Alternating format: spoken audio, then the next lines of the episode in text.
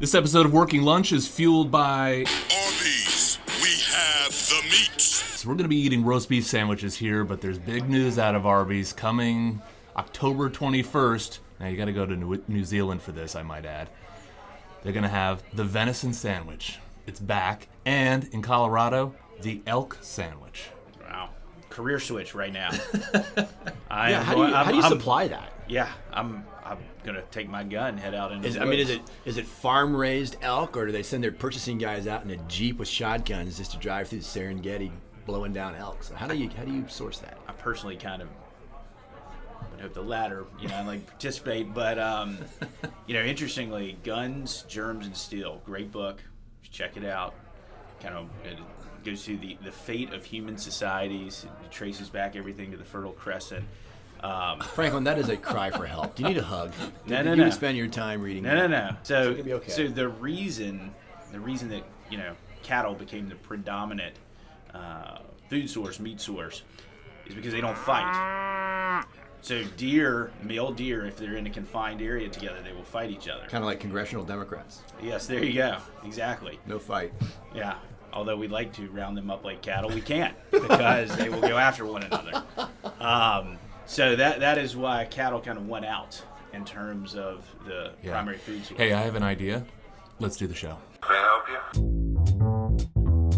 We need to talk about your flair. I think I'm gonna have to go supersize. We need a political revolution. And we will make America great again. From the home office of Align Public Strategies in downtown Orlando, Florida, this is Working Lunch. Coming up on the podcast, what will California's governor do with a wage shaming bill sitting on his desk? And how could his decision impact states and employers around the country? We'll get legal analysis about the tip credit rule and where it's heading in the courts from one of the top law firms in the nation. And as always, the legislative scorecard, the top items affecting business operators that happened this week. Hi, everybody, and welcome to the podcast. I'm your host, Sean Kelly, with Align Public Strategies partners Joe Kefauver to my right, Franklin Coley sitting across the table, and our guy in the bubble, Joe Rinzel, is in Washington, D.C. Now, I suspect we have a lot of new listeners downloading the pod this week. Hello, New York and Atlanta. And we'll get to the interview you're waiting for in just a minute. But first, a couple of other items. In California, a bill awaits action by the governor that would mandate companies with more than 500 employees to submit employee wage data broken down by gender every two years. Franklin, what is the significance of this bill? And before we freak everyone out too much, this is one of a number of labor employment policy bills that have landed on the governor's desk.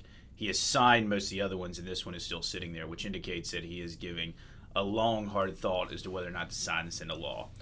That being said, this is very similar to the federal EO1 form that employers have been so worried about. The only difference, it appears, is that there is very intentionally, it is referred to as a wage shaming bill. Very intentionally, there's this public database um, that is set up for all employers to have out there in the public domain exactly what the, the pay breakdown is by gender. Um, you know, this is probably going to put a lot of employers in a very, very tough position to explain if there are differences by gender um, if the governor decides to sign this. Two, two things I would say about Jerry Brown in particular. You know, his MO every year is he gets a pile of pro labor bills that fly out of the California legislature and end up on his desk. And Jerry Brown is a progressive, right? And, and but he's not a stereotypical progressive. He's, a, he's, he's got a lot of pragmatic in him. And he basically says to the labor community, all right, you're going to get some, you're not going to get others. Pick, pick and choose your priorities, right? And so he signed a couple of other bills, which would say maybe maybe he wouldn't sign this. Um, second part is for the operators.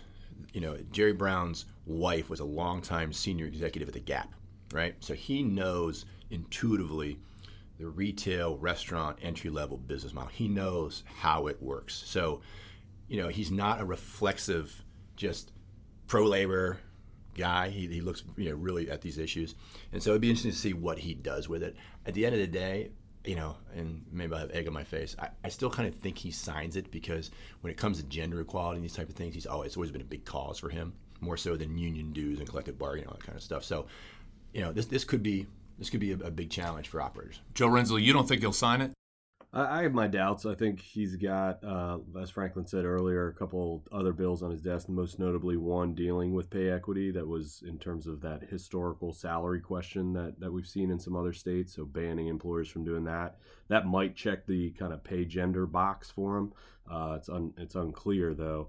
I think the other challenge, if it does get signed, is that there's a lot of operational um, challenges within the language. So they, they haven't really specified how to the process for calculating the wage, the period of time for the data calculation. Um, you know, a lot of other kind of question marks that the business community has raised. So, you know, we'll, we'll see. Uh, he's got a couple days here left uh, to go uh, in terms of signing or vetoing the legislation. Um, so we'll see how he goes. But I, I, think if I had to, if I had to guess right now, I'd, I'd say he leaves this one on the side. And so, regardless of whether or not he signs it, I think the challenge for employers moving forward is now this is, you know, the marker is put down in this issue. This is a new, you know, potentially kind of model policy that could pop up in other states and other jurisdictions around the country, and and that's problematic. I, I would push back if he doesn't sign it and it doesn't go into law. You're not going to see other states do it, but if he does sign it, then you might see the Cuomo's in New York and some other people jump on. Why is that? Because uh, automatically those those companies will be exposed, the numbers will be out there, and, and other states will they'll kind of have to. They just don't want to go through the political fight of it. If it, if it wasn't progressive enough for Advocates California, will, will pick it up. Yeah, it, it's not going to be progressive enough for New York. I mean, there's not going to go down that road. But if but if, if it gets into law, then to Franklin's point, the advocates will carry that ball I think there's right. There there may there may be one or two the the Washingtons or the or the Oregons, but but I, generally they need speaking, California yeah. usually to go first. Yeah. Joe Kefauver, you had a great line this morning. Blue Cities really singing the blues. We've got three different places: Cook County, Illinois, uh, Albuquerque, cue the music, and Washington D.C. What happened in those places that suggests that some of these blue cities are saying, "Hold on a second on some of these uh, regulations that are awfully progressive"? Yeah, we've been seeing this for a number of weeks and months, um, most of the summer, where we have this, you know, social idealism on a collision course with economic reality, and it looks like the progressive agenda is taking uh, the brunt of the damage from these collisions. And here, just this week, in three, you know, reliably blue jurisdictions, Albuquerque, Chicago, and Washington D.C you know, significant pieces of the left to center agenda got pushback. So let's get to them. Cook County sugar tax, it's gone. It's gone, and this has been a fiasco from day one. And I will say this, you know, on the sugar soda tax, however you want to characterize it, I think it's pop tax in Chicago, right? Pop soda. Um, Out in the hardy Midwest, they still use the term pop. So the previous battlegrounds in this issue were Flagstaff, Berkeley, California, you know, not exactly kind of thriving metropolises. I mean, Cook County, you know, Chicago, surrounding area. that this was a big deal. This was going to be a big win for advocates for sugar and soda taxes. To have this take, it's got to hurt. It has to hurt a lot. Michael Bloomberg spent a lot of money in Cook County and Chicago to to get this in place, and it's it's also the way they lost. It is just it's probably going to take down the uh, the board chairman, the county executive, the equivalent of the mayor. Um, you know, it, it is. There's a lot of nasty political fallout, including a 200 million dollar budget hole now that they have no idea how they're going to fill. And, and and the Bloomberg effort lost down the road from Albuquerque and Santa Fe earlier this year, where the voters rejected right. it. So it's they're they're just they're having a tough time. Real quickly, the update in Albuquerque that we first mentioned last week is what? It was a paid leave mandate. Now, they probably flew a little too close to the sun and this reached a little too far. I think it was Rinzel, it was five days for smaller employers and seven days for larger employers. Is that right? Yeah, I think that was right. And it was a ballot initiative that failed pretty closely. I think it was by 1%. So they might be revisiting it. But I think the point is, you know, you'd think you'd have that base support, especially when you go to the ballot box. And even even in those stages, folks are kind of saying, wait a minute, you know, what's the economic impact of some of these provisions? Which and is it, precisely what's happening in Washington D.C. with their paid leave, and now you know Washington D.C. passed this landmark, you know, new standard of family and parental leave, you know, earlier this year, last year, and oh, it's costing more than they thought. You know, shocking as that may be, and so now they're having to revisit that. So, I mean, the the, the theme is all in all, it was a pretty bad week in some pretty friendly jurisdictions for the left to center agenda. And I think operators have an opportunity to talk about that. And the you know the the the the middle of the conversation is now finally in our sandbox, and we can talk about the economic realities that these things have on job creation, on workforce development, on upward mobility, on building careers. The, the game has come to us. Joe Rinzel, if you had to sing about this issue, what do you think the lyrics would be? I think you've got something on recording that you can go back to. okay, we will do that. Thank you. Chili's baby back ribs. Thank you for that suggestion, Joseph. You guys are just jealous of my uh, pristine voice there. I know. My God, it's got the voice of an angel. It's breathtaking. As our regular listeners know, we get into a lot of legal issues that sometimes we have to kind of pump the brakes a little bit and say, we're not lawyers. We need to kind of phone a friend here. Absolutely. We just get back to the uh, Monday morning quarterbacking from from the armchair. Right. No definitive answers to anything. Is it like any calling a lifeline? What was that show where you can call a lifeline? Or Regis. Yeah, Regis. Yeah. Well, we could have we could have called Dewey, Cheatham, and Howe, but uh, they're closed on Friday, so we so we went legit, as uh, as Franklin would say, and we contacted Jackson Lewis. Jeffrey Brecker is a principal and uh, at the esteemed law firm. In fact, he heads up the wage and hour group at Jackson Lewis. Jeff, the ruling from the Ninth Circuit, which you have written extensively about over the 80 20 regulation, the tip credit rule, uh, that ruling was considered good news for employers, but why should operators continue to pay close attention to this? So uh, it was it was good news for employers because it was the uh, first case uh, at the circuit court level to um, expressly reject the Department of Labor's uh, 20% rule, which your listeners may know, um, essentially requires that employers segregate the duties of servers or tipped employees into like three buckets. So you have duties that are directly involved in generating tips, like waiting on a customer, delivering food.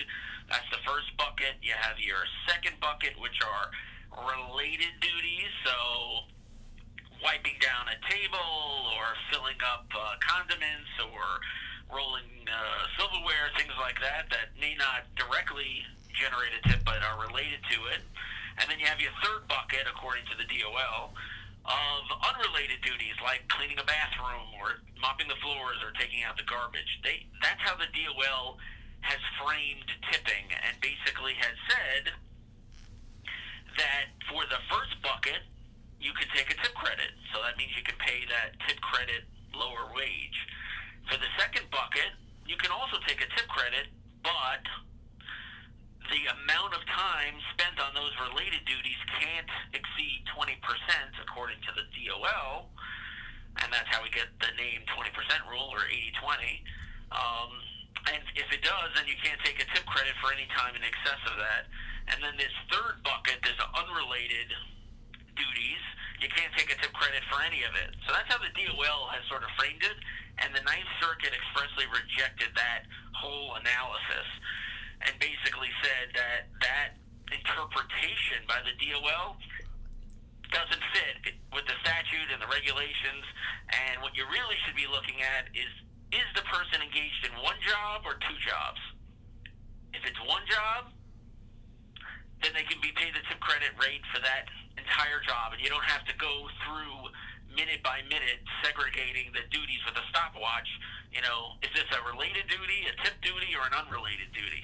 So it's very, you know, significant that it's the first court that's rejected that, and hopefully um, will lead to other courts rejecting it, and maybe the DOL itself um, rejecting it. So, so Jeff, what does that mean for employers today in the Ninth Circuit, or really anywhere, I guess, for that matter? And then, what does that potentially mean for them tomorrow? How does this process kind of play out over time? Yeah, so the case is interesting in that um, although it was, it was decided in September and uh, by a three-judge panel, it was a two-one decision. And interestingly, uh, the two uh, judges that were appointed by uh, Republican presidents voted in favor of um, rejecting the rule, and the one Democrat uh, voted the other way. Um, but the, the plaintiffs in, in those cases have filed a what's called a petition for en banc ruling, which basically says to the uh, entire Ninth Circuit, there's like 30 judges in the Ninth Circuit, they want the entire Ninth Circuit to rehear the case saying that the panel, the three judges who decided it, made a mistake, and that the entire court should hear it. And they just filed that petition recently, and, and the opposition to that petition is actually due this week. And the court will vote.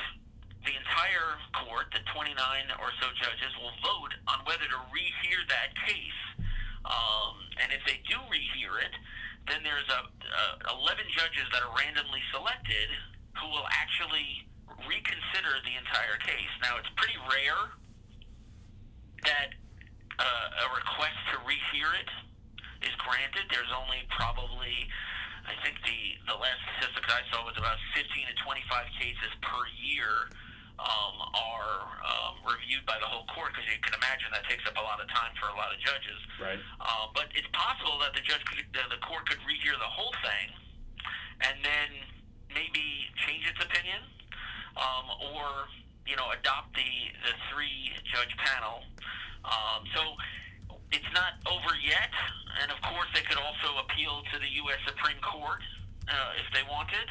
Um, so it's certainly not over yet. But for employers who are in the Ninth Circuit at the moment, it is the law of the land.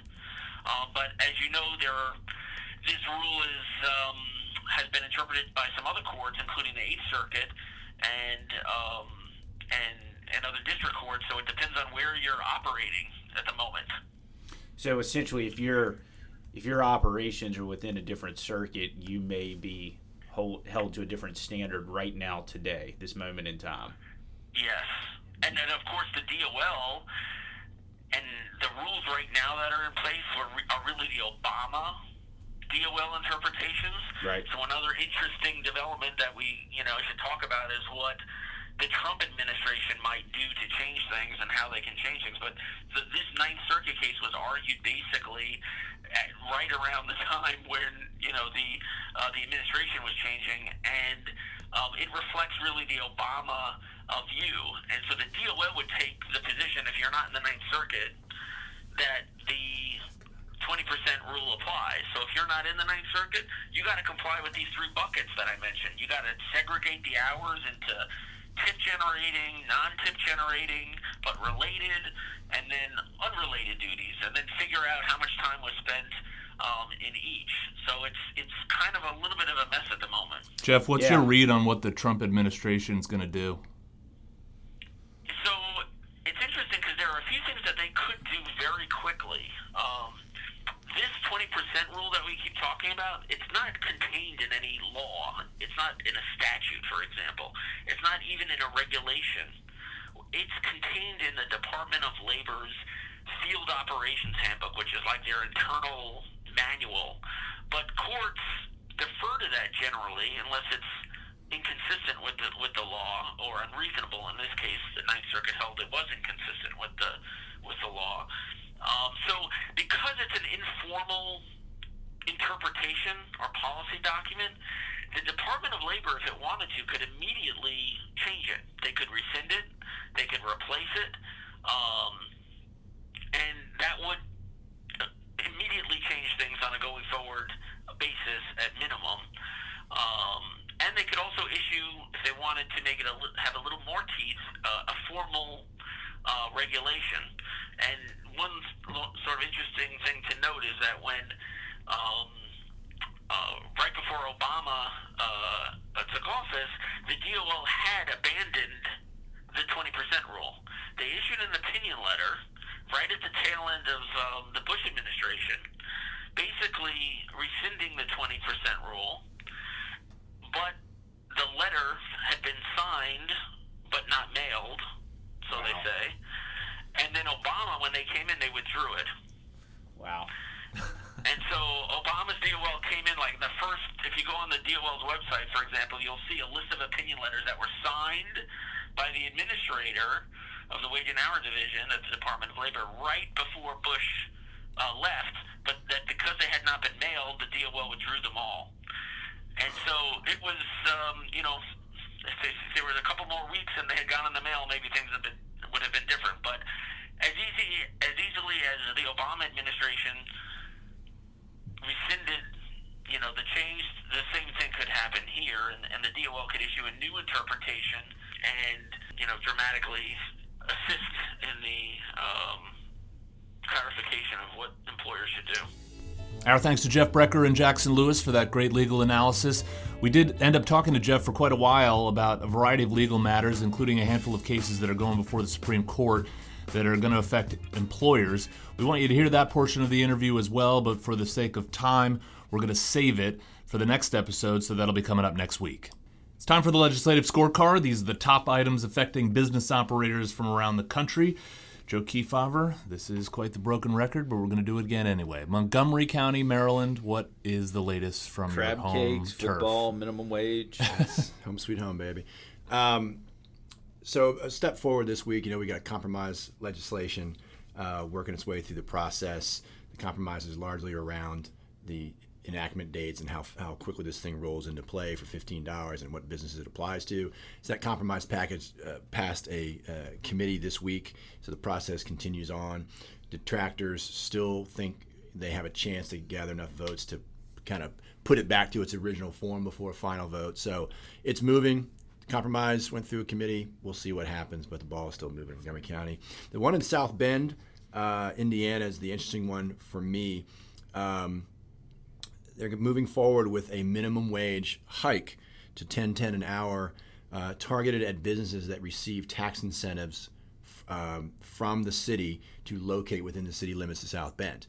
And so that wage would be 10.10 an hour. That is higher than Indiana's state minimum wage of 725, and Indiana has preemption. So does preemption apply in this case? Is this a backdoor way around preemption? If it potentially is because it's a little different, is that a potential avenue down the road for other minimum wage plus plus plus types of bills to find a way around preemption? So we're going to watch South Bend, Indiana pretty closely. And Franklin, there's a couple issues to get to on the wage compliance front. What are they?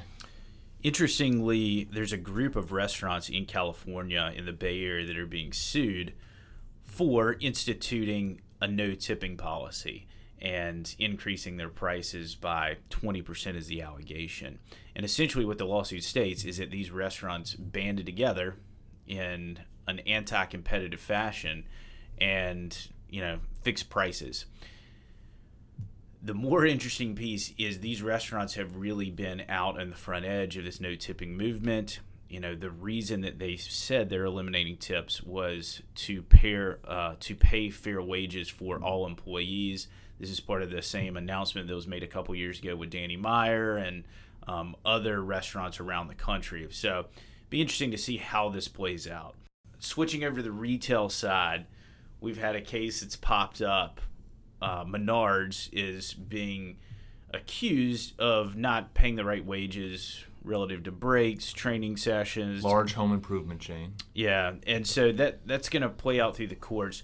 You know, also tied up in that is something else we've touched on in this podcast, I think in previous as well, is this arbitration case, employer employee agreements that include an arbitration clause that is going in front of the U.S. Supreme Court you know, Menards is asking that the judge sit on this case until that goes to the Supreme Court. We'll see how it all plays out. The bottom line, though, is a lot of retailers, restaurateurs, convenience stores are facing increased scrutiny in this space, and, and we see new stories every day. And Joe Rinzel, why don't you take paid leave? Sure, and we touched on this earlier. Uh, California Governor Brown did sign a parental leave bill. That was one of the ones that he uh, did put into law. Uh, this goes after smaller businesses uh, outside of the purview of the Family Medical Leave Act at the federal level. So, employers uh, with with workers with between 20 and 49 workers, you got to grant them 12 weeks of unpaid leave uh, for the birth or adoption of a child.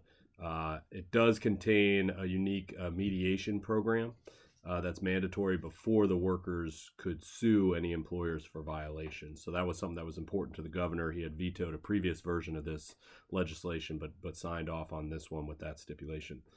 The other piece we're watching is in Austin, Texas. Uh, the city council passed an, a non-binding resolution, so that's basically telling the council that they need to go forward with uh, a potential citywide paid sick leave law uh, and stakeholders will benefit. Uh, will they'll debate that specific policy uh, around February 2008. And Franklin, what happened with pay equity in Michigan?